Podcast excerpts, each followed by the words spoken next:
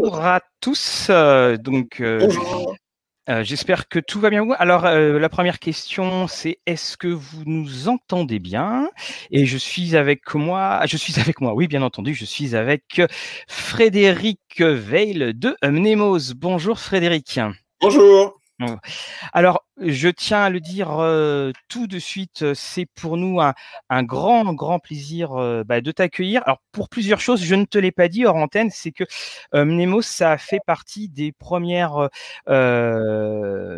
euh, donc des premières euh, boîtes qui nous a fait euh, confiance à Rollis TV en nous envoyant parmi les premiers eh bien des, des services presse de romans qu'on nous demandait. Et c'est avec très très grand plaisir qu'en fait notre premier roman eh bien c'était le roman de Fabien Clavel euh, Néphilim la version Helios donc donc voilà donc je suis très très content de de t'avoir à bord pour les autres, Guillaume n'est pas encore là et euh, nous allons parler de Néphilim, nous allons parler de Lovecraft et puis de plein euh, d'autres choses.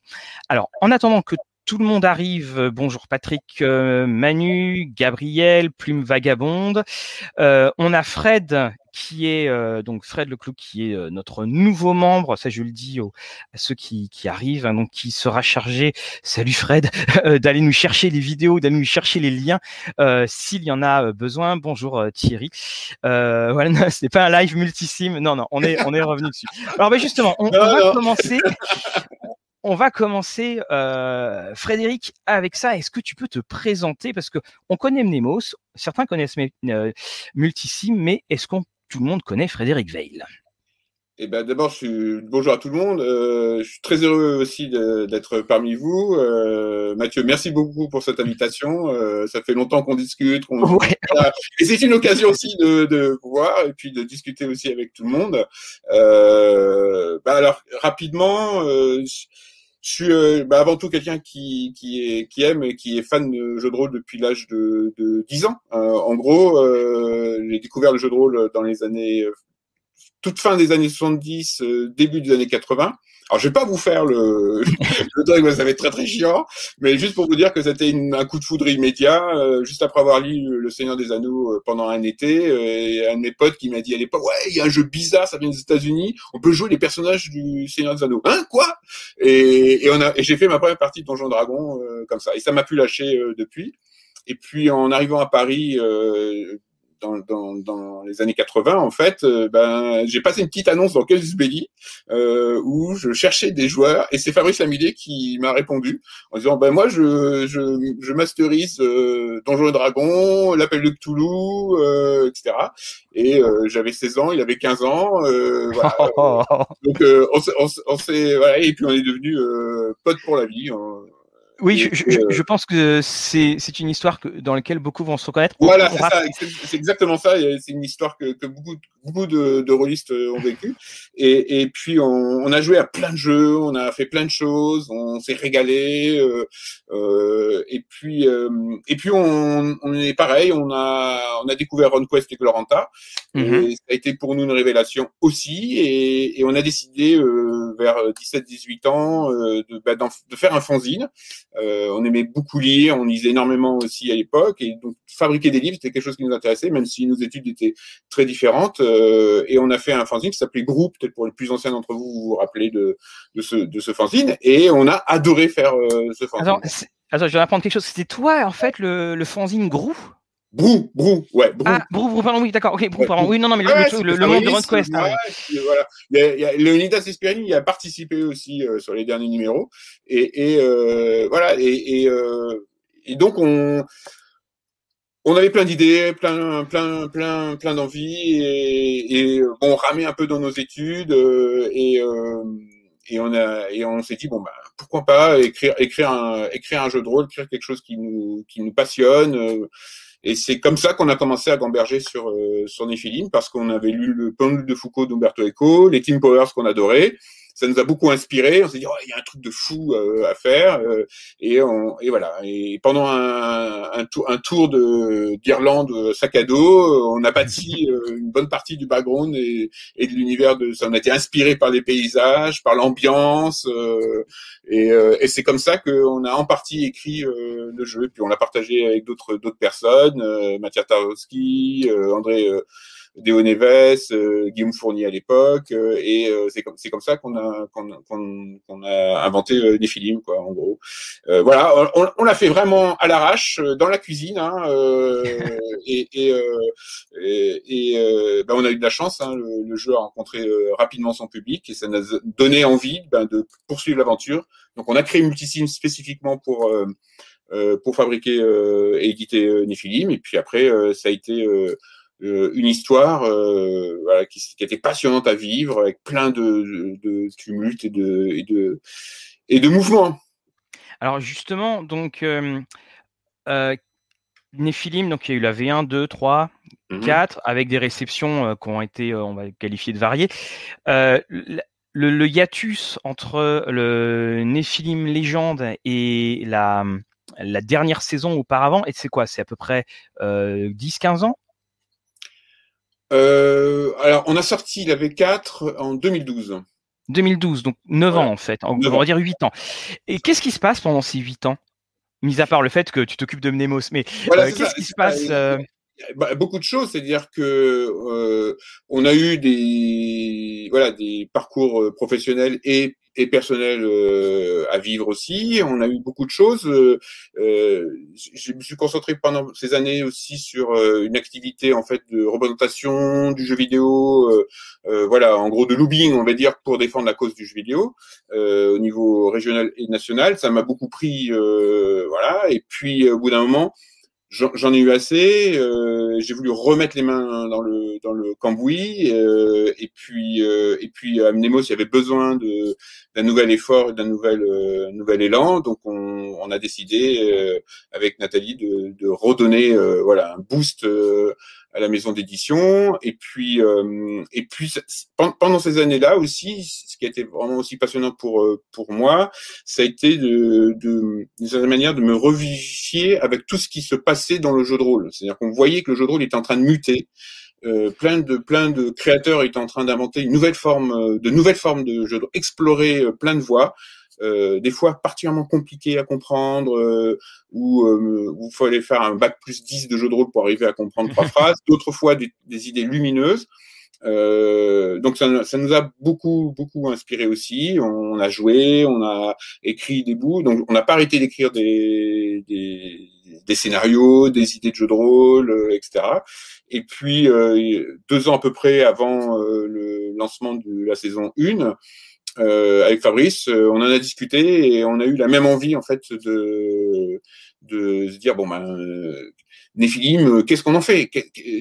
La communauté est toujours là, on a beaucoup de demandes, beaucoup de gens nous demandent qu'est-ce que vous faites avec Néphilim et voilà. Et donc on s'est mis à réécrire et c'est revenu comme si, si on avait été en 1900, 1990, 92 et, on a décidé d'écrire de nouvelle, nouvelle, nouvelle histoire pour Néphilim à ce moment-là. Parce que c'est aussi quelque chose qui a été très, très étonnant, ce, ce, retour de la saison, enfin de Nephilim Légende. Moi, je. Bonjour, euh, Titou.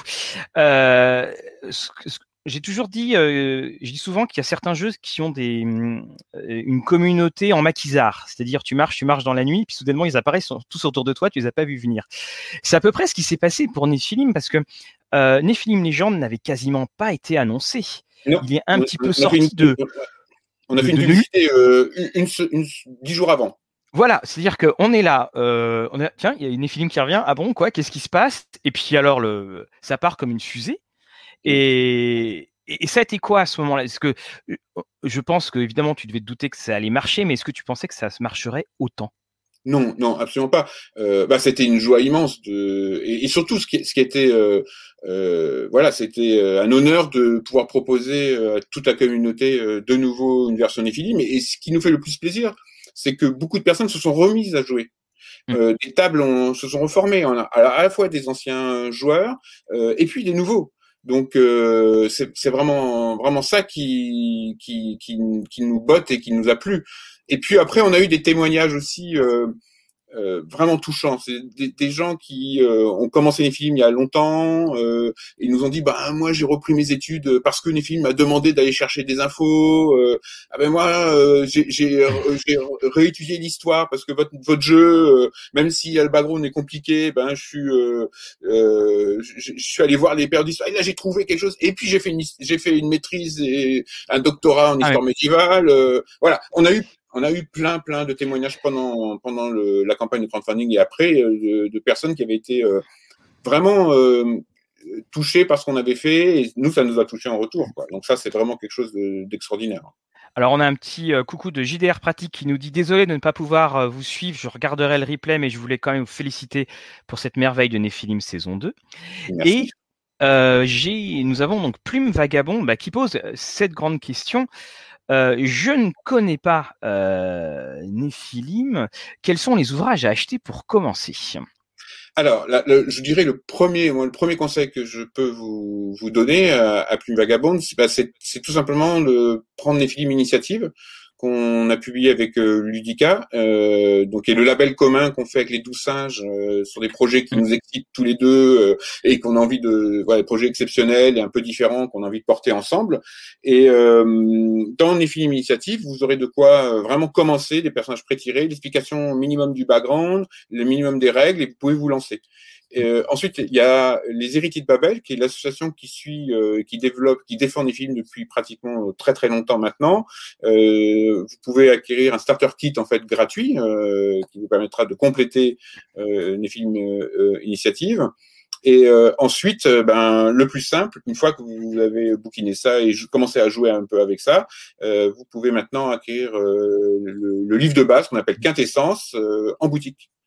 Alors, je, vais, demander à, Fred, mais euh, le nôtre, est-ce que Fred, tu pourrais mettre le, lien des héritiers de, Babel, s'il te plaît, en, euh, dans les commentaires? Alors, il faut savoir hein, que euh, également, donc Plume Vagabonde, le, tu as énormément de ressources sur Internet pour t'expliquer. Tu as même un glossaire, et donc tu as, tu, c'est quelque chose qui, alors, j'ai eu, il y a Patrick, voilà, Patrick dit, je me suis mis à lire avec ce bébé. Alors là, euh, respect, Patrick. Euh, respect, Patrick, je pense que tu dois connaître beaucoup de mots contre triple euh, au, au, Scrap parce que il y en a un. Moi, il y, a une chose que, que je voudrais qu'on aborde sur, sur Néphilim, c'est que effectivement entre le bon le, le 1 et puis euh, le légende, beaucoup de temps a passé on a un jeu qui est euh, qui effectivement ne rechigne pas à utiliser du vocabulaire euh, qui, comme je le disais, impose le respect au Scrabble. Est-ce que c'est euh, quelque chose qui que tu as que vous avez toujours eu à cœur, c'est-à-dire de faire cette espèce d'écho? On parle, tu parlais de Umberto Eco dans le pendule de Foucault, on se rappelle tous la première page où on dit euh, si c'est comme ça pendant 500 pages, je vais pas durer longtemps. Euh, on, a à la fois ce sentiment dans les films, mais en fait, on a envie d'aller plus loin. Est-ce que c'est quelque chose qui vous a euh, tenu à cœur dans, la conception de films et la rédaction de, ce, de cette version légende? Alors, en fait, depuis le début sur les on a deux deux, éléments qui nous qu'on aime suivre. Le, premier, le premier élément, c'est que ben, pour nous, le jeu de rôle, c'est de la culture. Donc, euh, c'est une œuvre culturelle comme une autre. Et, et donc, c'est donc il y a un début de littérature dedans. Euh, il y a du game design, euh, il y a de la géographie, il y a imaginaire, il y a des sciences humaines, euh, même si elles sont imaginaires. Donc donc, on s'interdit pas euh, d'utiliser les concepts et les idées et le vocabulaire de, de voilà des différents euh, différentes cultures ou arts qu'on peut mobiliser au sein du, du jeu de rôle. Et, et, donc, euh, on y va sans problème. Et le, la deuxième chose, en essayant de ne pas être abscon ou, ou complètement incompréhensible aussi. Hein. C'est d'ailleurs le, les, les, les, premiers, les le succès de Néphilim montre que n'importe qui euh, peut, peut utiliser Nephilim et, s'y emploie et trouve du plaisir avec. Et deuxième chose aussi, Nephilim, c'est un jeu de rôle qui parle euh, d'occultisme euh, dans le monde contemporain. Et quand on, on, regarde les livres dit d'occulte ou d'occultisme, il y a un jeu avec ça. Il y a un jeu avec, et Umberto Eco l'a très bien mis en, scène avec son acuité et, et sa, roublardise euh, habituelle. Euh, et, et, euh, et, donc, les, occultistes aiment bien, comme ça, utiliser un vocabulaire un peu, un peu complexe pour mélanger, en fait, des choses qui, bon, il n'y a pas de fondement scientifique, mais c'est un peu le jeu. Donc, les films, on a un peu ça. on met un peu en scène. Euh, quelquefois un peu avec humour, quelquefois en faisant de manière euh, sérieuse, euh, mais on, on, le met en scène. Donc, ah non, vas-y, continue, continue. Non, c'est bon, vas-y. ok. Alors, je, est-ce qu'on a eu une question de, est-ce qu'il y a une vidéo euh, de Reg euh, underscore ICM qui demande est-ce qu'il y a une vidéo euh, donc euh, Rollis TV Eh bien oui, il y en a une parce que c'est la vidéo la plus longue jamais produite par Rollis TV. C'était il y a deux ans, je m'en rappelle encore. Et donc euh, voilà, cette vidéo existe bien. Il va y avoir la vidéo de la saison 2 fin juin. Elle devrait clôturer la saison. Elle sera plus courte parce qu'en fait, il y a aussi donc là, on arrive dans cette saison 2. Il y a beaucoup de scénarios dans cette saison 2. Alors, on va pas dévoiler, surtout qu'il y a quand même des secrets. Euh, on va éviter de, euh, de, spoiler. Mais quand on. Donc là, il y a des nouveaux concepts qui ont été présentés dans, dans la saison 1. Je pense notamment à l'effet Rosenkreutz. Alors, pour tout le monde, les, ça veut dire que les Nephilim ne sont plus cachés comme, euh, comme auparavant. On a Arcadia qui avait déjà été ébauché et qui fait son grand retour dans la, dans la 1 et qui, qui est développé dans la 2.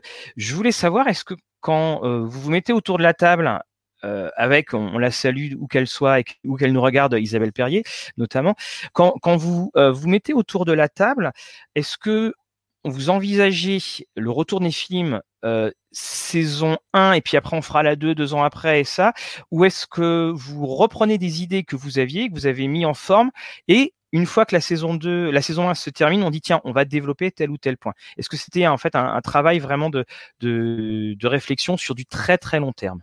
Non, non. Quand on avait discuté de, ce qu'on voulait faire avec la saison 1, ce qui nous animait avant tout, c'était cette notion, on va dire, d'apprentissage et de pédagogie. On voulait absolument que, euh, on, voulait se retrouver un peu, euh, sans nostalgie, hein, on voulait se retrouver dans ce qu'on avait essayé de faire avec la, la première édition de Néphilim, c'est-à-dire, euh, à la limite, vous connaissez pas Néphilim, comment comment on joue à notre époque, dans, dans les années 2020, euh, comment comment c'est quoi un Néphilim dans les années 2020. Et donc la saison 1, on l'a articulé autour de ça. Et je sais que quand on quand on avait beaucoup discuté avec avec Isabelle et Fabrice de ça, c'est un peu l'angoisse qui nous a qui nous a étreint plutôt qu'autre chose. C'est-à-dire que devant la masse d'informations qu'on avait développées euh, sur pratiquement 15 ans de avec un rythme très soutenu, avec des auteurs très talentueux, très créatifs, Mmh. Euh, donc on avait on avait une masse d'informations. On s'est dit oh là là, on va jamais y arriver.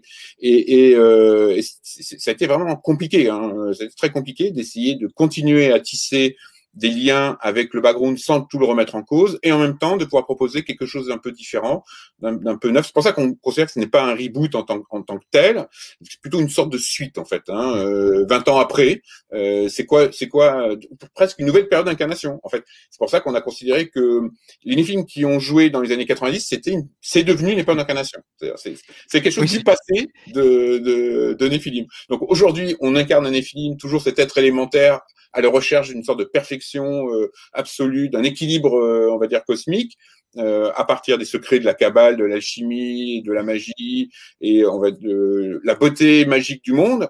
et ce qu'il a vécu dans les années 90 ou les années 80, c'est c'est c'est une c'est son passé. C'est une, une de ces époques possibles.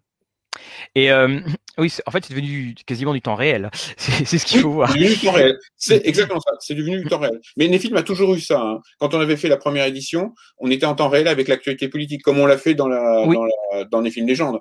Avec un, euh, un, un, Vladimir Poutine, alors dont le nom a été un petit peu, euh, le nom un petit peu changé. Hein, euh, on a, on a Ronald Hayes pour Donald Trump. voilà, on aime bien faire ce petit jeu un peu à la Monty Python comme ça. et, et mais, mais on, voilà, on suit, on est, on colle un peu à l'actualité. Ça se passe. On a toujours dit, ça se passe aujourd'hui quelque part aujourd'hui. Voilà. Alors, on a une question de, Titou, le petit euh, loup-garou, euh, qui nous dit, en parlant de pédagogie, pourquoi ne pas avoir consacré un tome entier aux différentes formes de magie dans l'édition Légende euh, Magie, cabale, alchimie? Alors, pour dire à Titou, on s'est posé la question. Hein. dans, la construction de, la, saison 1, on s'est posé cette question est-ce qu'on séparerait pas un tome spécifique? Et, puis après, on s'est dit on veut un livre de règles complet. Donc, on a décidé de garder. Euh, D'ailleurs, c'est pour ça, d'une certaine qu'on n'a pas pu mettre le troisième cercle et qu'on l'a fait dans la saison 2, parce que ça aurait été trop volumineux. On n'a pas été capable de pouvoir le produire euh, correctement. Et alors, justement, alors c'est euh, une des choses. Et alors, il, faut le, le, reconnaître. Donc moi, je l'avais déjà expliqué. Moi, j'ai j'avais lu et j'ai fait une partie de euh, Nephilim V1. Donc autant dire euh, que les meubles ont un peu changé hein, depuis. Et euh, on a dans l'évolution de cette saison 2, on a par exemple donc le euh, le grimoire du Néphilim qui est proposé. Et on a aussi les secrets du troisième cercle. Alors, qui était là, d'ailleurs, parce que c'est écrit tome 2. Moi, j'étais là, mais où est le tome 1 Ça y est, je l'ai pas reçu, mais en fait, euh, j'ai compris après pourquoi. On a une, euh, on a quelque chose qui peut effectivement sembler comme une sorte de grand mur qui arrive. Est-ce que tu aurais un, un petit conseil Et après ça, on, on a d'autres questions hein, qui arrivent. Est-ce que tu aurais un petit peu un, petit conseil pour euh, dédramatiser en quelque sorte? Parce que c'est un jeu qui met quand même la pression. Il faut, faut même le bien le dire. Non, mais le, le seul conseil, c'est l'ambiance. Néphilim, c'est un jeu d'ambiance avant tout. C'est un jeu d'enquête occulte. Donc, il faut aborder Néphilim un peu comme l'appel de Toulouse. Il y a des secrets, il y a un monde. Vous jouez, contrairement à l'appel de Toulouse, où ce sont des, des investigateurs qui vont découvrir quelque chose d'horrible, une réalité euh, euh, cachée et horrible qui est là pour détruire l'humanité, le monde, etc. Dans le film, vous êtes le cœur en fait de l'occultisme, mais vous avez perdu une grande partie de votre mémoire. Donc le, le personnage est d'une certaine manière euh, aussi peu sage, euh, aussi peu de conscience de son monde que le joueur lui-même. Donc, donc, euh, et après, vous, il faut laisser se laisser guider par, je dirais, euh, mais comme dans lorsque vous visitez un bâtiment, une, rue bizarre, vous voyez une, gargouille étrange sur une cathédrale, ou une poignée de porte qui a une sculpture dessus, ou euh, un jeu de mots étrange sur une plaque d'une ville, euh, ou quand vous lisez les voilà les légendes qui, qui peuvent être inscrites, on, machin habité là, il a il a étudié l'alchimie, donc on, voilà, on, on, sait que derrière ça il y a peut-être quelque chose. Et en effet, on, on découvre ça, on joue là-dedans. Il faut juste, ça suffit on peut commencer une partie comme ça. C'est-à-dire, votre néphime vient de se réveiller, il, a pris, euh, un corps humain, il, a un peu des, des, vagues souvenirs de son passé, il va les redécouvrir petit à petit, au fur et à mesure qu'il va avancer. Il va comprendre que derrière ça, et ça vous laisse le temps après de pouvoir découvrir toute la toile, les arcades majeures, les ennemis euh, qui pourchassent les néphilim, qui considèrent comme des démons. Euh, voilà, euh, il faut les, il faut les, faut tuer ces esprits qui sont là. Il faut laisser la place à l'humain en tant que tel, ou il faut voler la magie de ces esprits pour euh, dominer la planète. On a plusieurs catégories d'ennemis, et ça peut suffire. Et on peut rentrer comme ça. Il faut pas se, mais comme tous les, les, jeux qui ont connu des normes, Gloranta c'est un peu le même problème. C'est-à-dire qu'on on, rentre, on rentre dans Gloranta, il y a un background extrêmement développé et on peut avoir peur, euh, mais on peut aussi rentrer par le petit bout de la lorgnette, vous jouez euh, dans Gloranta, euh, euh, voilà, un villageois Orlanti, et puis vous connaissez pas, vous savez vaguement qu'il y a des lunars qui, qui vont venir arriver vous détruire, et puis c'est tout, quoi. Vous connaissez pas grand chose d'autre. parce que c'est un. film est un univers tellement codé et puis alors codé et codifié, c'est vrai qu'on a parfois l'impression de dire mais comment est-ce que je peux adapter? Alors qu'en fait, bah, quasiment tout pourrait s'adapter. Si on a envie de jouer le DaVinci Code Nephilim, on, on peut le faire. C'est que euh, c'est un c'est un jeu à, hum, à, différentes euh, pelures. C'est quoi la couche? Merci, euh, C'est-à-dire que on peut jouer avec tout, mais on peut jouer aussi uniquement avec avec le avec le simple noyau et on, et puis c'est au fur et à mesure qu'il faut faire rentrer tout. Pour donner l'exemple, le premier scénario qu'on avait mis dans la qu'on a remis dans la saison 1, c'est un scénario qui se passe dans un petit village français où il y a des légendes qui qui porte sur des lieux euh, comme peut avoir la fontaine euh, enchantée, euh, le manoir un peu hanté, etc. Donc les joueurs connaissent pas grand-chose à ça et ils vont découvrir petit à petit en fait que derrière il y a des thématiques, il y a, des, il y a potentiellement des ennemis, il y a des thématiques et, ils vont découvrir petit à petit les thèmes de, de Néphilim.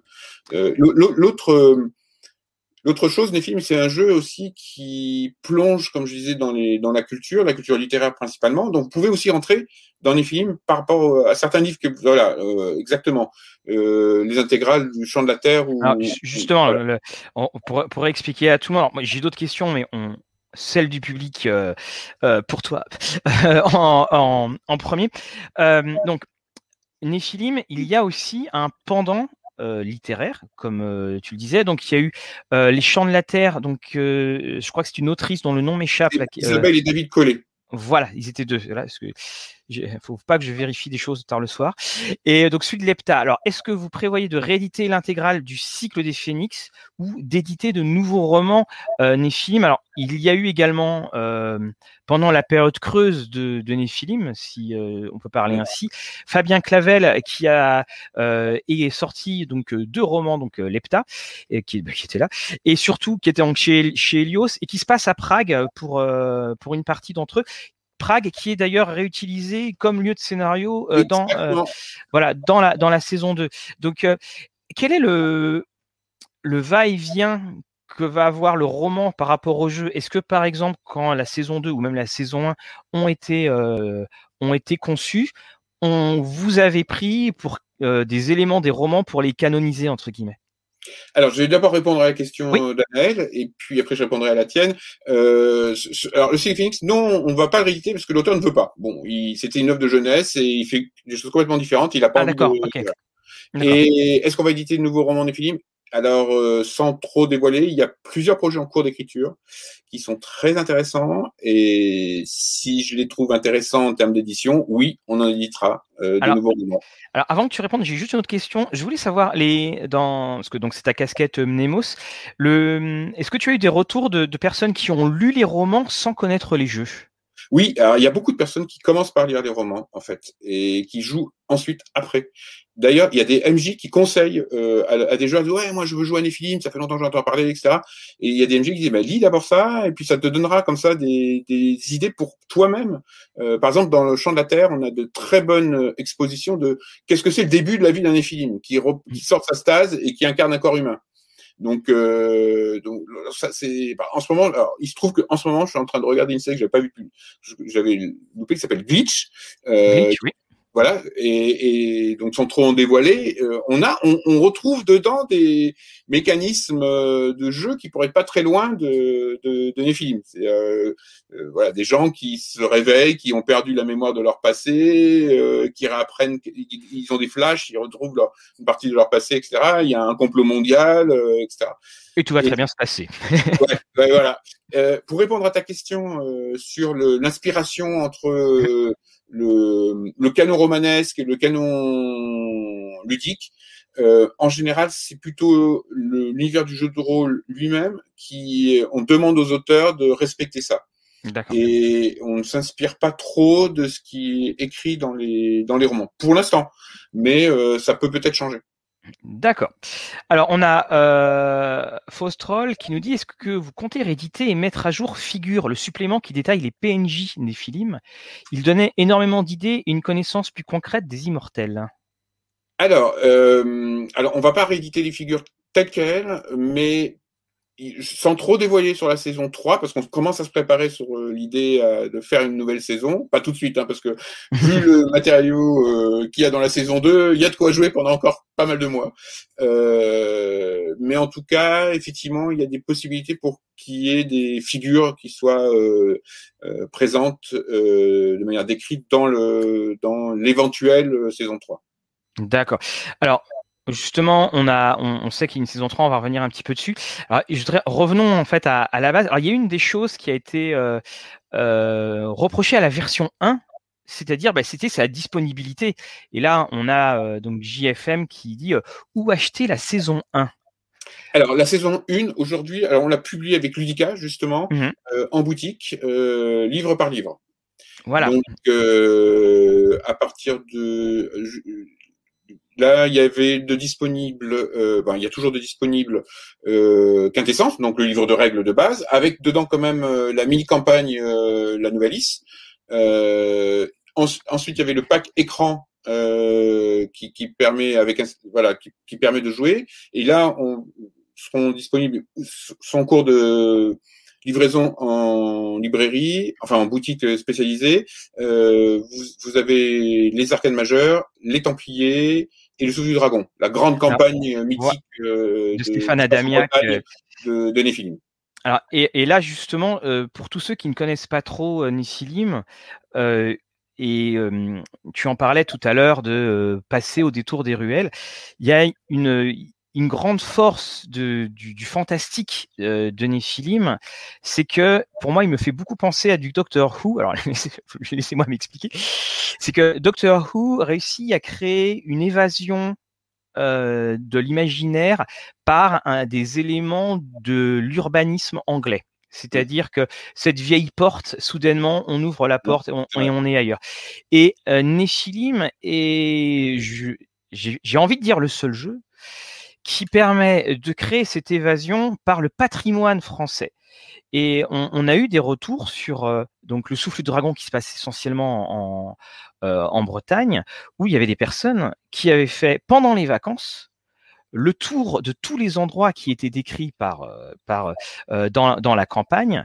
Et on retrouve, alors ce que j'ai trouvé extraordinaire, alors évidemment il est tout au fond, c'est le, le, le maître, maître voilà, l'extraordinaire ah Tour de France. Voilà, l'extraordinaire Tour de France de euh, Maître Jacques, qui est écrit par Cédric Ferrand, donc Monsieur Wasberg, et puis en, en autre roman, où vous avez, eh bien, alors on, un art qui se perd, c'est l'art de connaître les numéros des départements.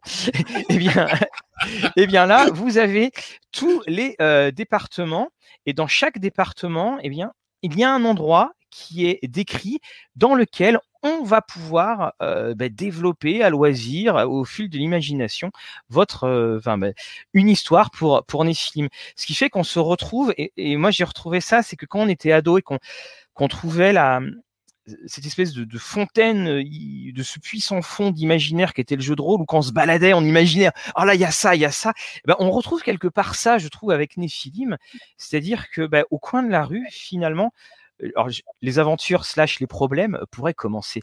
Et est-ce que tu as, vous avez pensé à parce que du fait de son histoire ésotérique, évidemment, il faut une histoire euh, qui soit ancienne, mais de dès parfois faire des, des, histoires de Néphilim qui seraient dans, dans des pays beaucoup plus jeunes. Je pense notamment aux États-Unis, qui est, euh, on va dire, le, un, des passages obligés. Alors oui, on, on, c'est par exemple faire un film américain, c'est quelque chose qui nous a beaucoup beaucoup, euh, on en a beaucoup discuté avec Fabrice et c'est quelque chose qu'on avait discuté avec euh, les gens de Chaosium puisqu'ils ont ils ont adapté euh, aux États-Unis et ils sont d'ailleurs en partie toujours intéressés avec la nouvelle, nouvelle édition. Mais, mais euh, et aux États-Unis, c'est effectivement, on peut pas jouer films aux États-Unis comme on peut jouer en Europe. Euh, c'est pas le même background historique euh, qui, qui, est derrière. Et, et euh, dans, dans. Euh, on a l'habitude d'avoir des petits trucs. Moi, des fois, c'est ma fille qui rentre. Ne t'inquiète pas, c'est normal. Dans, dans, dans les films. Oui, ça fait longtemps qu'on on pense à un supplément sur ou quelque chose autour de les films aux États-Unis, qu'on appellerait la grande dérive, euh, avec des films perdus, déconnectés des champs magiques, euh, avec des sociétés secrètes euh, extrêmement puissantes, avec pratiquement, on pourrait dire que lorsque Ronald Ace a pris le pouvoir, c'était quasiment un grand plan templier réussi. voilà, donc donc quelque chose de, mais c'était aussi une une ambiance très très 90 et gothique, dark, etc. Oui, ben, on avait les influences, euh, on avait les influences dans White Wolf. Hein. Donc c'est pas, c'est pas, c'est pas du tout certain qu'on le rejoue comme ça euh, aujourd'hui. Disons que nous, la limite qu'on s'était mise et qu'on met toujours, c'est qu'on ne veut pas que les films deviennent Shadowrun. C'est-à-dire qu'on veut pas qu'il y ait un, un fantastique cyberpunk. Euh, Shadowrun le fait extrêmement bien, on adore Shadowrun, et, et euh, mais c'est pas films. Donc euh, voilà, donc on veut pas transformer ça en, en D'accord. Et le, alors, j'ai, je regardais sur les, euh, les autres euh, questions qui avaient beaucoup plus, beaucoup de suppléments euh, France chez, chez Chaosium. Et est-ce que l'Asie, par exemple, serait, serait possible? Parce que là, on aurait une. Alors, on a, on a, on a développé dans, c'est surtout avec la deuxième édition hein, de, de Nephilim, on avait développé un Nephilim plus mondialisé. D'ailleurs, si, si, tu regardes bien, c'est, c'est lié aussi à l'expérience l'expansion de la mondialisation, ce qu'on appelait à l'époque la mondialisation.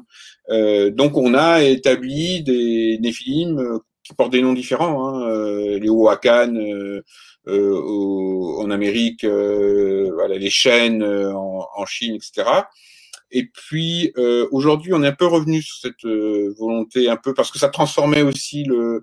On perdait peut-être, je crois, ce que tu disais très justement, c'est-à-dire le, ce fantastique au coin de la rue, cette légende euh, qu'on a tous, euh, qu'on connaît dans nos villages ou dans nos villes, euh, et on le perdait un peu. Donc on, a, on, rentrait sur quelque chose de plus proche des masses du Totep, par exemple, quelque chose de plus mondialisé, qui peut-être n'était pas aussi intéressant que ça. Mm. Donc on est un peu revenu dessus, on, on l'explore moins cette piste.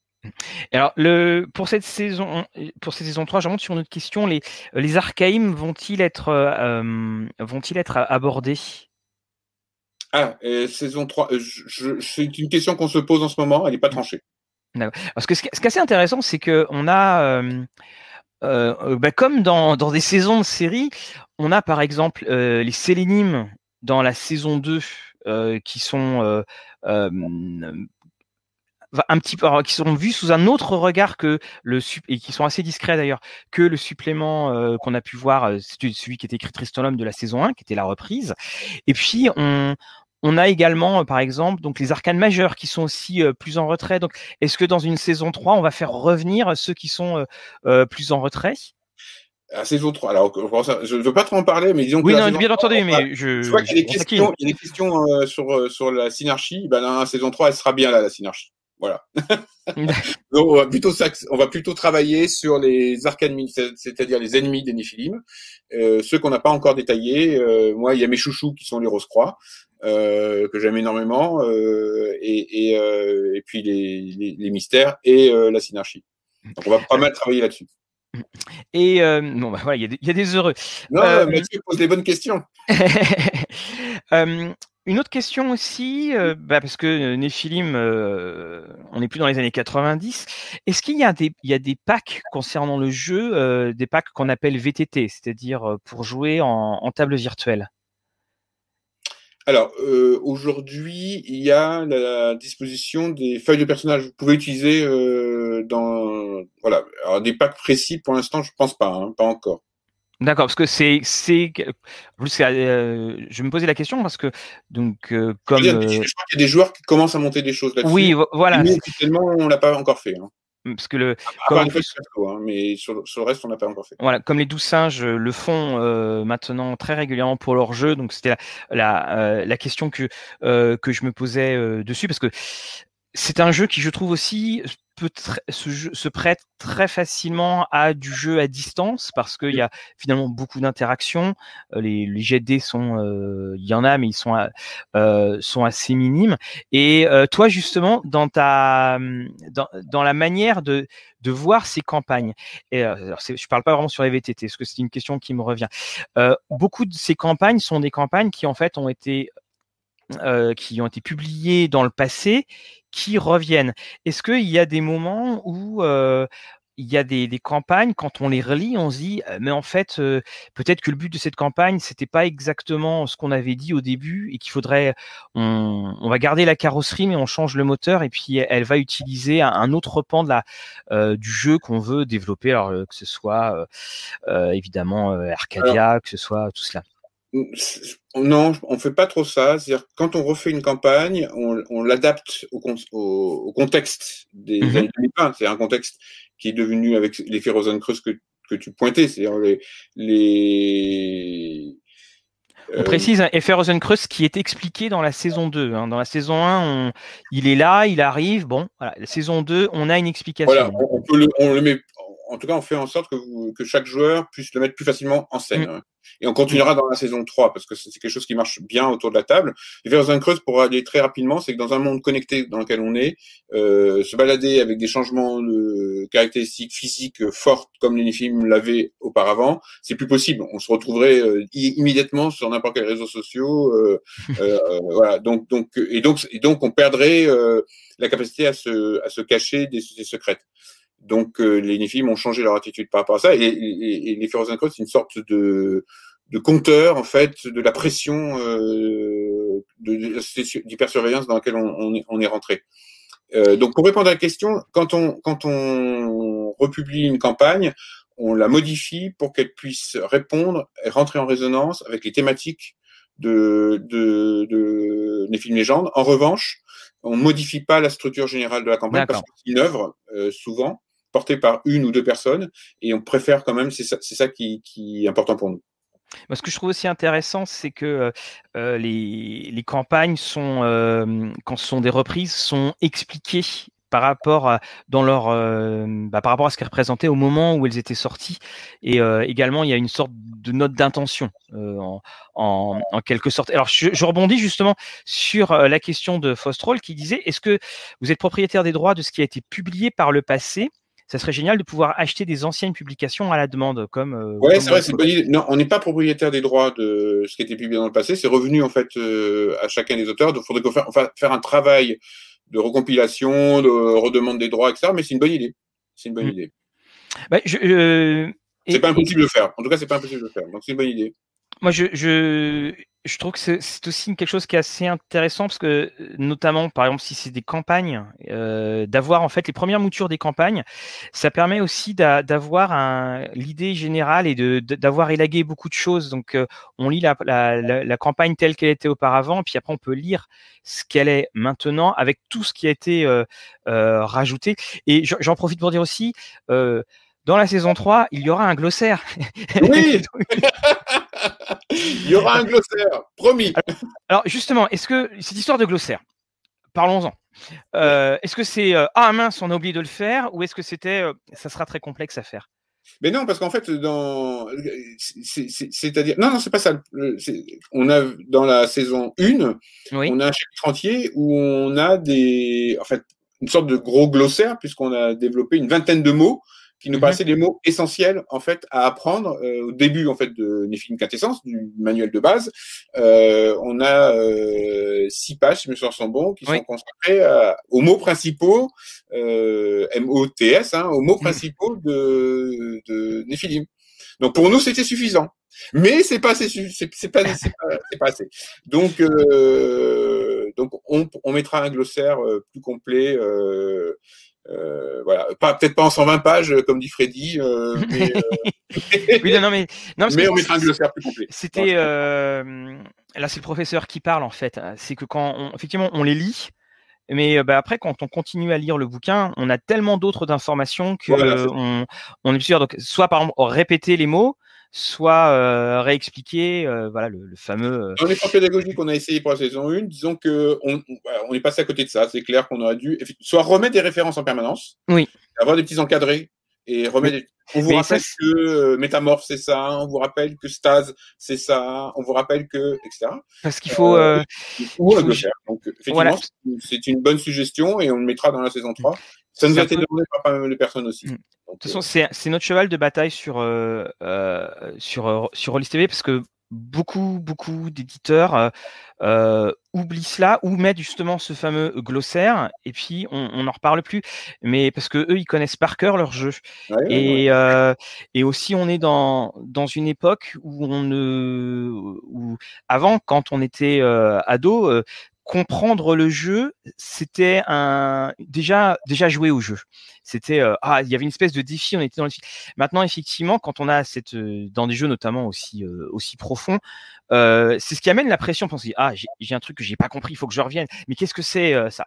Et, et c'est sûr que dans des jeux voilà qui sont très très complexes, c'est quelque chose qui qui aide. moins de temps aussi, souvent quand même, on a, on a fait plein de choses tous et toutes, et donc on a on a moins de temps quand même. Donc il, y a besoin d'outils comme ça. On voit d'ailleurs que les, beaucoup de jeux de rôle s'inspirent des jeux de plateau avec des cartes, avec des, voilà, des facilitateurs en fait de des, des multi-supports là-dessus. Des multi-supports qui permettent en fait à des backgrounds qui sont voilà, c'est ce qu'on a fait pour les règles. Alors, des, voilà, des, backgrounds extrêmement développés. C'est une des particularités du jeu de rôle. Hein. Il n'y a pas tellement de médias où c'est comme ça. Hein. Donc, alors, si, quand vous allez recevoir, pour ceux qui vont encore avoir la saison 2, donc vous avez ceci, ces petites fiches. Alors, j'arrête après, promis. Je te jure, quand j'ai ouvert, j'ai fait Ah, ah bah, il n'y a que les règles il n'y a, pas le monde. Il n'y a pas l'univers. Mais effectivement, voilà, donc ça, ça, ça est dessus. Et vous avez également une petite page qui explique comment jouer euh, dans l'ordre la, euh, dans l'ordre la, la, saison 2. Si, enfin, il y a une sorte de mode d'emploi de cette, euh, de, de, cette saison 2. Alors, Christian qui dit, il faut prévoir deux à trois lectures. J'en suis euh, euh, à deux et, l'alchimie est encore très obscure. Effectivement, c'est, ça fait partie de ça. Mais encore une fois, ça fait partie de l'ambition de ce jeu et qui fait que comme en fait une quête, y a, je dis toujours, il y a une espèce de vraiment de, de, mise en abîme et de parallèle dans cette espèce de quête du savoir qu'il y a dans Néphilim, et puis finalement en tant que, que joueur de euh, de devoir euh, l'atteindre sans glossaire. Alors, euh, on continue avec les différentes questions. Après, on va parler de Lovecraft. Ça fait déjà 45 minutes qu'on est là. alors, Caras nous dit que la montée des antagonistes est totalement cohérente et le développement dans le développement des saisons, ça facilite l'assimilation.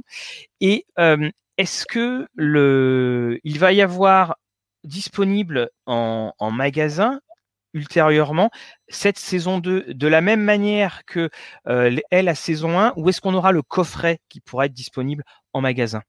Non, on n'aura pas le coffret. On réserve le coffret pour les, les, souscripteurs des, des, campagnes parce que c'est quand même un, effort que la communauté fait, nous accompagne, nous soutient. Et on tient à remercier avec des éditions, on va dire, que nous on appelle prestige. C'est quand même important pour nous. Et on prévoit effectivement un développement euh, des ouvrages majeurs de la saison 2 euh, en boutique sous le label Ludica.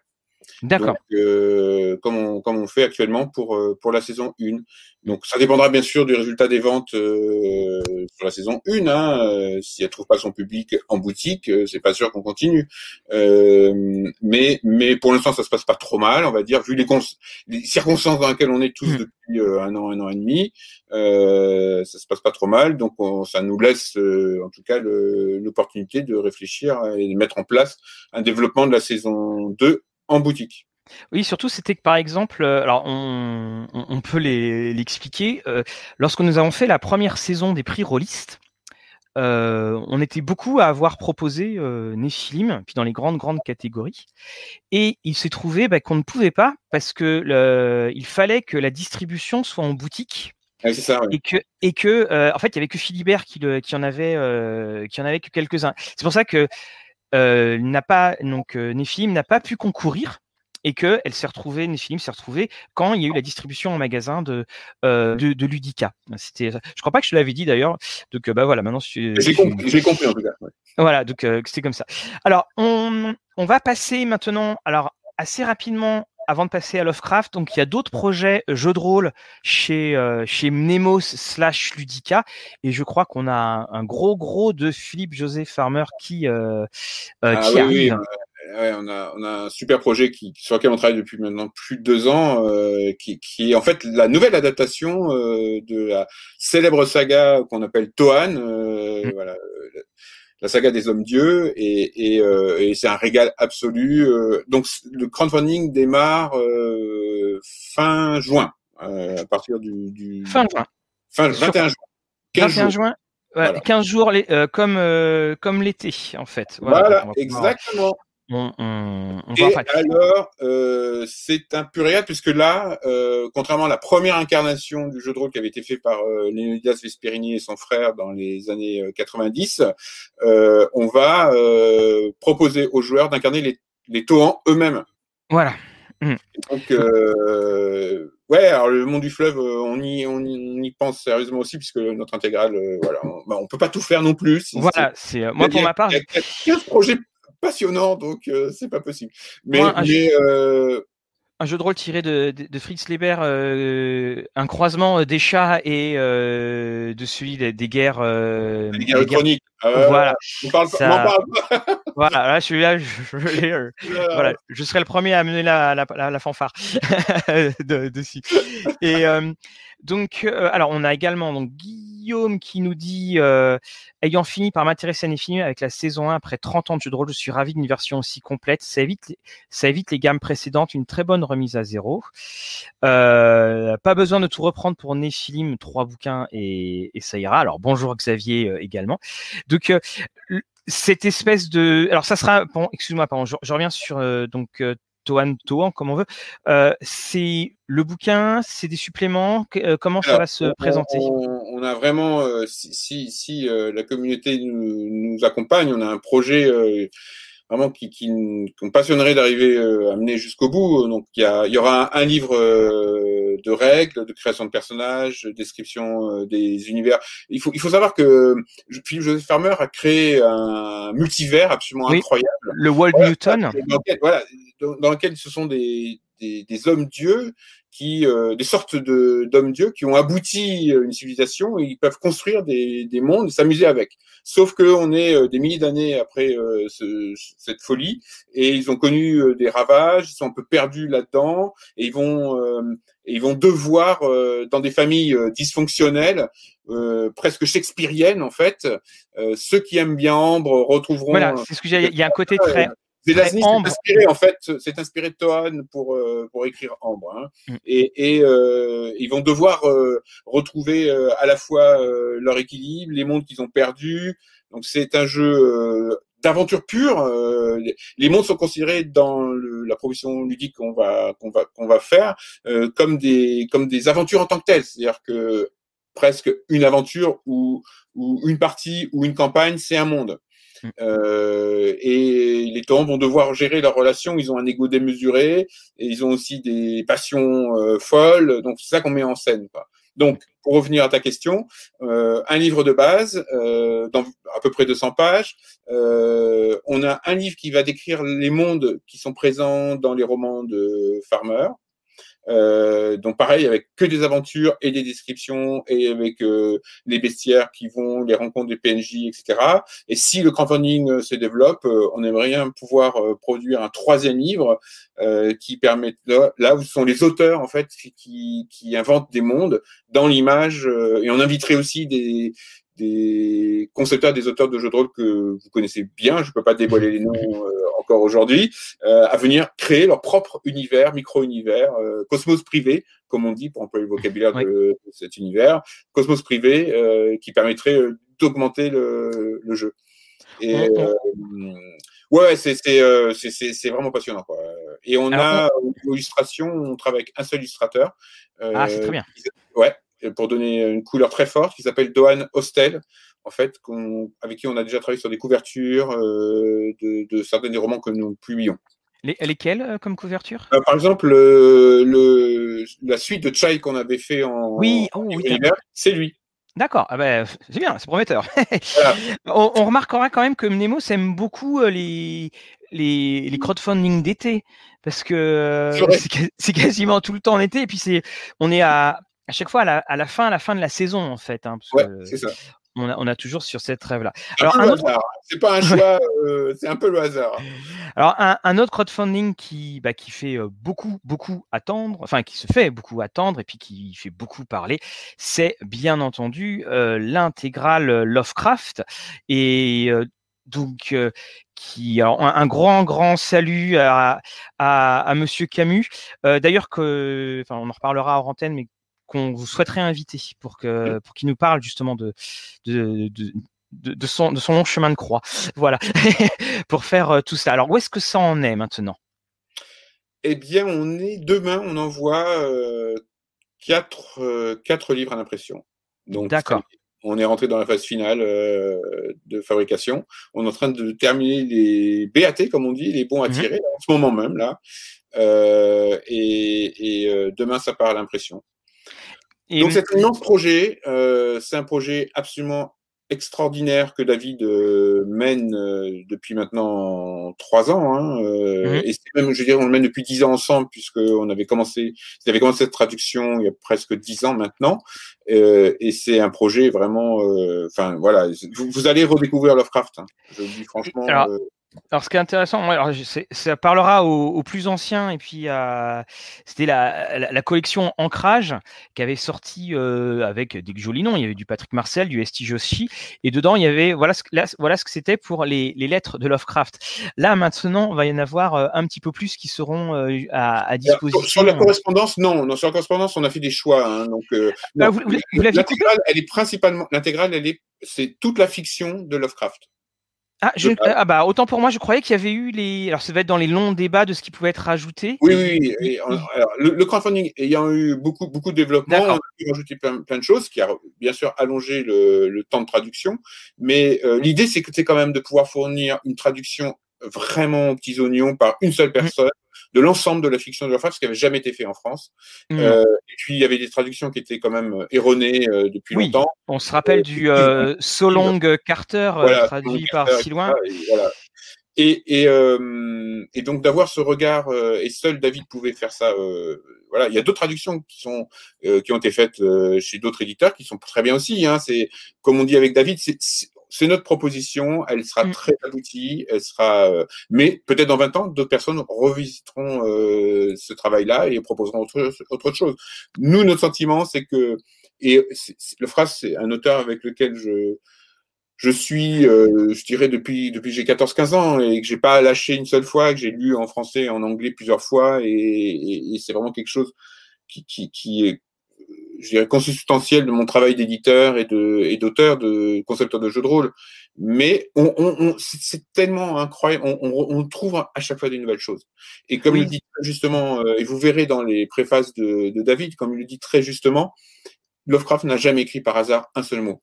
C'est-à-dire, il y a à chaque fois qu'il pose un mot, à chaque fois, ça veut dire quelque chose. Quand il choisit un mot du XVIIe siècle compliqué, il faut aller chercher le dictionnaire de, de, les premiers dictionnaires anglais pour comprendre exactement ce qu'il a voulu dire. Voulu dire. C'est ça le, boulot. Oui, il y a le. On avait présenté la le Lovecraft, le Lovecraft Annotated de Klingler qui euh, dans la, dans la première nouvelle, en fait, euh, deuxième mot, il dit ce mot ne fait pas partie du, euh, du Oxford Dictionary. c'est un mot, c'est un mot qui a, qui, a, qui a, été inventé avant, qui a été voilà, et la, construction des dictionnaires en Angleterre est bien spécifique, et, et donc c'est passionnant à faire, c'est effectivement difficile, mais là ça y est, on, est en train de fabriquer. on dit parce qu'en fait, il y a quelque chose qu'on oublie, c'est qu'il y, a sept volumes. Ouais. Oh, mais ça va être grand dans la bibliothèque. Ça, fera, ça sera deux fois plus large que notre intégrale de la fantasy. de Smith. D'accord. Ici, je vais vous la montrer. Euh, donc voilà, ça, ça c'est le coffret Clark Ashton Smith. Ben, vous imaginez, sera deux fois plus épais. D'accord, ok, très bien. Donc, alors, tu me promets que dans la saison. Voilà. Euh, tu me promets que dans la saison 2, vous allez donc euh, forcer euh, David à traduire l'intégrale euh, l'intégrale de la correspondance. Bah, je la rappelle, on termine déjà celui-là. On, a encore beaucoup beaucoup de, travail. Après, maintenant, c'est le travail de fabrication avec l'imprimeur. On, va tous les livres sont imprimés, sauf le septième qui est spécifique puisque c'est le, journal de, de la traduction que, que David fait. Plus, on a réuni aussi tous les les essais qui ont été faits par les experts qui ont travaillé autour de, de l'intégrale, mais tous les autres sont imprimés en couleur, donc il faut qu'on aille voir le calage, etc. Euh, donc on, est, rentre dans la phase technique maintenant de fabrication. On a un papier très intéressant. Euh, oui, alors les, tarifs au poids avec les imprimeurs. Euh, non, non, on a acheté le papier en, avant, en amont, euh, ce qui nous pose plein de problèmes, mais c'est autre chose parce que les cours du papier ont explosé euh, ah, avec le confinement. Et euh, donc on a des, on a des, on a des marges. Euh, on ne peut pas rajouter beaucoup de pages, on peut pas en enlever beaucoup parce qu'on a vraiment une, voilà, on a, on a fait fabriquer le papier spécifiquement pour le pour l'intégrale en fait. Et alors donc ça, serait quoi la, fenêtre de tir? Ce serait euh, fin, fin d'automne 2021 Oui. C'est difficile à dire. c'est difficile à dire. D'accord. Je ne peux pas répondre aujourd'hui. Euh, ça sera de toute façon euh, dans les mois qui les quelques mois qui arrivent. Hein, euh, mais on va faire le plus tôt possible. Mais avant tout, c'est la qualité qu'on veut qu'on veut garder. Et après, les imprimeurs, en ce moment, les imprimeurs, c'est très tendu. Hein. Il y a beaucoup d'imprimeurs qui ont eu des Covid. Il y a des demi-équipes. Ils ont beaucoup eux-mêmes des voilà. C'est assez tendu chez les imprimeurs. Euh, donc, il faut voir aussi leurs difficultés à eux euh, aussi, hein, dans, la, dans, le moment dans lequel on est. Mm. Et, et euh, mais on a un très très bon imprimeur qui est à fond sur le projet. C'est aussi pour un imprimeur, c'est un projet intéressant à faire. Oui, oui. Au livre, euh, cartonné, que, voilà. Donc, c'est, pour eux, c'est une, c'est euh, passionnant aussi de travailler sur ce type de mmh. projet. Et alors sur euh, justement donc pour ceux qui auraient raté euh, l'intégrale, on sait que Clark Ashton Smith maintenant est quasiment je crois, sauf peut-être un tome disponible dans la version poche de Nemos qu'il euh, partage avec euh, ActuSF et puis euh, les moutons, non, les, les, le, moutons électriques, voilà. Helios, Voilà, Helios. Est-ce que il va y avoir une version poche dans, dans un dans un temps X, pour citer les frères Bogdanov? Ça fait partie des possibles, clairement.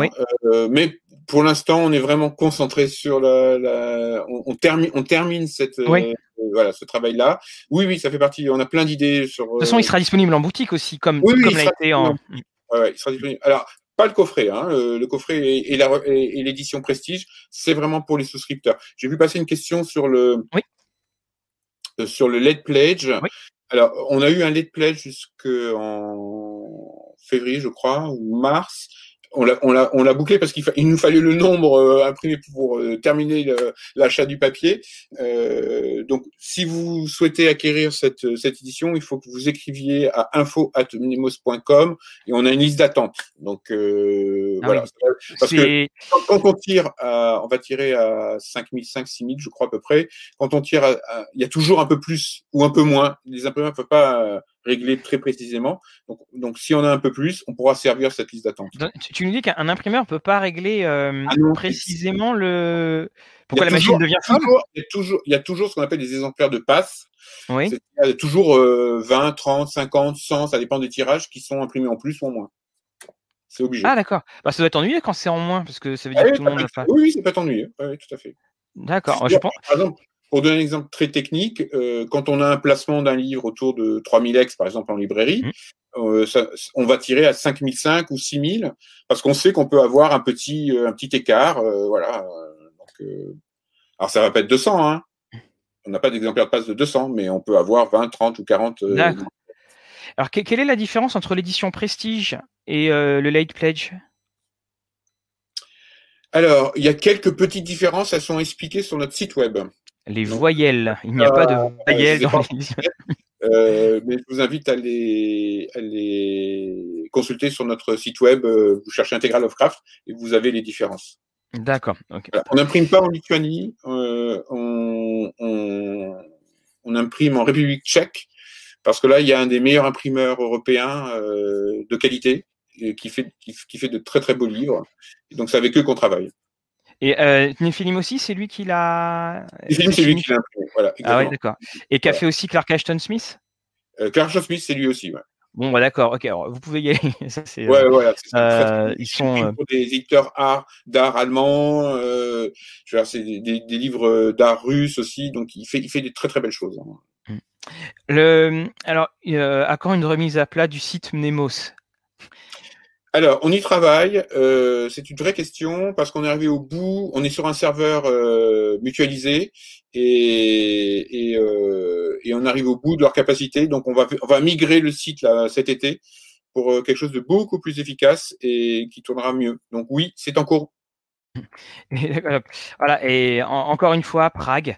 Voilà, euh, finalement, Prague, ça, ça revient très, très, euh, ah oui, souvent. toujours, toujours. Il y a, peut-être un lion vert qui se. Cette ville est extraordinaire, donc oui. qui, qui, se, qui se balade par, par là. Ben, écoute, on arrive au bout de, de notre heure, euh, Frédéric. C'était un, un plaisir de t'avoir. Un grand merci à nos, à nos auditeurs. La, la dernière question, elle va être sur Mnemos. Alors, après l'intégrale Lovecraft, quelle intégrale?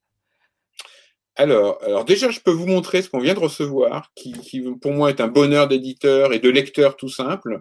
Je vais vous la montrer. C'est la nouvelle qui arrive. Ah, de Voilà, le, livre du Nouveau Soleil dans une, dans une. Vraiment là, on a mis les petits plats dans les grands plats avec euh, des cartes couleurs, avec une jaquette, avec une couverture différente. Euh, voilà, donc ça, ça, vous aimez la on précise que le jeu de rôle est en, euh, est, en ce moment en light pledge d'ailleurs, et que euh, on avait présenté le, la première partie entre guillemets ou ce qui se passe avant donc dans, dans ce cycle de, de Gene Wolfe et Gene Wolfe qui est, qui est un auteur je trouve trop euh, trop méconnu. Donc c'est pour ça que ça. Il y aurait une bah, version. Mais, la, la tétra, ce qu'on appelle la tétralogie du bourreau ou le livre du Nouveau Soleil, c'est pour moi un des meilleurs cycles on va dire, de fantasy ou de science fantasy ou de fantasy qui ait jamais été écrit. Si vous aimez un peu Ursula Le Guin Termer, par exemple, c'est assez proche. Euh, c'est à la fois euh, de l'aventure, un roman d'apprentissage, et en même temps, c'est particulièrement intéressant sur qu'est-ce que c'est la mémoire. Le personnage, est, il a une mémoire absolue, mm. donc il rappelle tous les détails. Et, tout ce qui lui a fait mal, tout ce qui lui a fait, c'est écrit de manière extraordinaire. Euh, les, les, paysages inventés, il part d'une ville si grande qu'il met le premier, le premier volume pour en sortir. Euh, donc c'est vraiment vraiment absolue. Donc, je vous invite dans cette édition ou dans d'autres, hein, mais je, vous invite à, de toute façon à découvrir si vous connaissez pas le, cycle. C'est vraiment un grand bonheur, un grand bonheur de lecture. Est-ce qu'il y a une version e-pub qui est prévue? Comment? Il y a une version e-pub qui est prévue? Je crois que on a, je sais plus si on a les droits. Je crois que oui, on peut le faire. Euh, et, pour répondre à ta question, sur une autre intégrale, on va dire euh, prestige, comme, ce qu'on, comme ce qu'on a fait avec Lovecraft, alors on travaille sur un très gros projet qui nous passionne aussi pour 2022, qui sera une intégrale, enfin intégrale, on peut pas faire une intégrale, mais une sorte d'omnibus intégrale en trois volumes de, des nouvelles de Théodore Sturgeon. Ah des, nouveautés, avec euh, des inédits.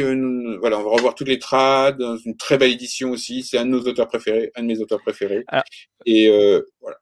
Et pour tous ceux qui, on a souvent les questions sur, euh, oui, par où commencer, si je veux dire de la science-fiction. Là, je, le redis à tous ceux qui sont dans le chat. le, le, catalogue Mnemos, c'est, je, je, les vois comme une sorte de il y a, y, y a, les bibliothèques nationales de France parce que comme ça tout est archivé. Euh, c'est vraiment ça. Il, dans les intégrales que ça aille justement de euh, Larry Niven que à, à, à Robert Heinlein, en passant par les, les nouvelles moins connues d'ailleurs, ou les cycles moins connus de, euh, de Frank Herbert. Euh, là, vous pouvez euh, y aller, les yeux fermés. Alors, je terminerai par la, la question. En plus, c'est une question qui me touche beaucoup. Euh, moi, je suis un passionné du cycle des épées et euh, je le dis très franchement, la, la nouvelle, la nouvelle traduction n'est pas bonne. Mm. Voilà, ils ont, on l'a déjà mis sur Rollis TV, on en a parlé d'ailleurs au, euh, au bah, c'était à Stéphane Marsan à l'époque. Euh, il y a eu beaucoup d'erreurs qui ont été faites. Est-ce qu'il y a une chance à un moment, euh, parce que le problème c'est que la traduction vient d'être faite, que les, les comme tu as déjà fait du Fritz Lieber, est-ce qu'il y a des chances que un moment euh, Mnemos puisse récupérer euh, euh Lankmar parce que les droits, les droits d'intégrale ont été, faits en poche, donc on ne pourra pas le, nous le faire en. C'est bien ce que je pensais, hein, mais bon, c'était. Euh, Malheureusement, parce que effectivement, euh, chaque traduction, moi, je, je, je, je, reste modeste et on peut se tromper, etc. Mais comme toi, et comme beaucoup, on a une préférence pour euh, pour la Jacques de Tersac. Première traduction. Voilà. C'est pas une préférence de nostalgie, c'est-à-dire que euh, voilà, il y a dans Lovecraft, il y a des traducteurs qu'on aime, d'autres qu'on pense euh, mm. ils sont à côté, euh, donc ils n'ont pas vu des choses. Mais sur Leiber, c'est vrai que Leiber, contrairement à ce qu'on pense, c'est un écrivain assez compliqué à traduire. Oui. qui a énormément, lui aussi, comme Jane Wolfe, beaucoup de références. C'est un écrivain qui a commencé par faire du théâtre et, et, euh, et c'est bourré de références shakespeariennes partout. Et donc, si on ne mm. connaît pas Shakespeare, on peut oublier de traduire correctement euh, Leiber. Euh, et c'est présent aussi dans, dans sa saga, dans, dans faire des souriciers. Oui. C'est voilà. Donc, donc euh, il, y a, il y a plein d'autres références aussi. Bon, voilà. Donc, c'est sûr que j'aurais préféré qu'il y eût une intégrale, euh, de, mm. même, même en, en, je dis en en relissant un peu la première traduction, parce que peut-être qu'elle a besoin d'être revue un peu. Elle l'a été, mais elle est. Euh, ce que, Et je le redis hein, dans, dans le forum, vous avez euh, donc Jacques de Tersac et Jacques Parson. D'ailleurs, j'ai vu que tu, euh, vous aviez cherché à recontacter euh, Jacques de Tersac pour votre dernière, pour je ne sais plus quelle intégrale. Et qui a sorti une traduction très très peu de temps finalement après euh, les traductions, les sorties en, en, en, anglais. Et vous avez donc en qui est aux éditions Opta, vous avez et c'est l'édition que je vous conseille à tous, c'est l'édition Press Pocket parce que cette édition Press Pocket, alors il y a Parson et de Tersac et surtout il y a la présentation de Liber, euh, Fritz Liber présente les nouvelles et puis euh, on, on, a vraiment un, un cadre et euh, bon on a déjà publié les photos des comparaisons des trois versions. Là dernière intégrale euh, était euh, bon, bah, ça, voilà, ça n'allait pas. On va dire, on va rester très poli euh, là-dessus. Voilà. Donc, euh, euh, pour ce qui est des Princes d'Ambre, je pense que c'est chez quelqu'un d'autre aussi, pareil. Oui, c'est pareil. c'est pareil. On, a, on a demandé, mais c'était déjà, c'était déjà étonnant, étonnant. En tout cas, bon bien, un grand merci à toi, Frédéric. Un grand, grand merci pour le, à, tout le, à tout le chat. si vous avez encore bien sûr d'autres questions, vous n'hésitez pas à poser les questions bah, sur les, dans les commentaires de, de la vidéo. De toute façon, on y repasse très régulièrement. Et puis, on vous fera le relais. Et eh bien, ben, je on ne peut que croiser les doigts pour tous ceux qui vont recevoir les films et puis pour tous ceux qui, dans euh, quelques mois, vont recevoir euh, leur intégrale euh, Cthulhu. Euh, intégrale, pardon, Lovecraft. Mais bon, il y a du Cthulhu. il y a du Cthulhu dedans. voilà. Merci, à toi, Mathieu, pour l'invitation. C'était un grand, grand plaisir aussi. merci partager. à voilà, pour les ah. questions, nous avoir suivi, les commentaires. C'est un vrai bonheur de de pouvoir discuter avec. Euh, voilà, très bien. On, voit ça, Fred, euh, tout à l'heure. Euh, au revoir à tous pour les prochains programmes pour samedi. Normalement, vous allez avoir euh, la vidéo No Thank You Evil, le jeu de rôle pour enfants. Euh, bonne écoute game. Euh, Guillaume, la semaine prochaine, vous présentera cinq jeux pour l'été. Pour ma part, je vais tourner cinq romans euh, pour l'été. Et puis, vous devriez avoir une vidéo sur jouer la fantasy urbaine, c'est-à-dire la enfin, jouer en ville dans la fantasy. Au revoir à tous et je vous dis à très bientôt. Au revoir.